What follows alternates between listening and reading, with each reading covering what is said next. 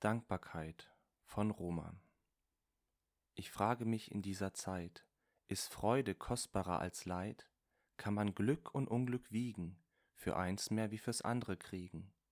Wir angeln alle nach dem Sinn, beißt an Verlust oder Gewinn. Wär der See nur nicht so trübe, so volle Körbe heimlich trüge.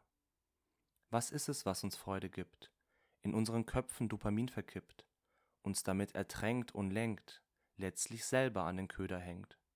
Sei nicht der Sklave deines Kopfs, gierig nach dem nächsten Stoff. Entscheide selbst, dankbar zu sein.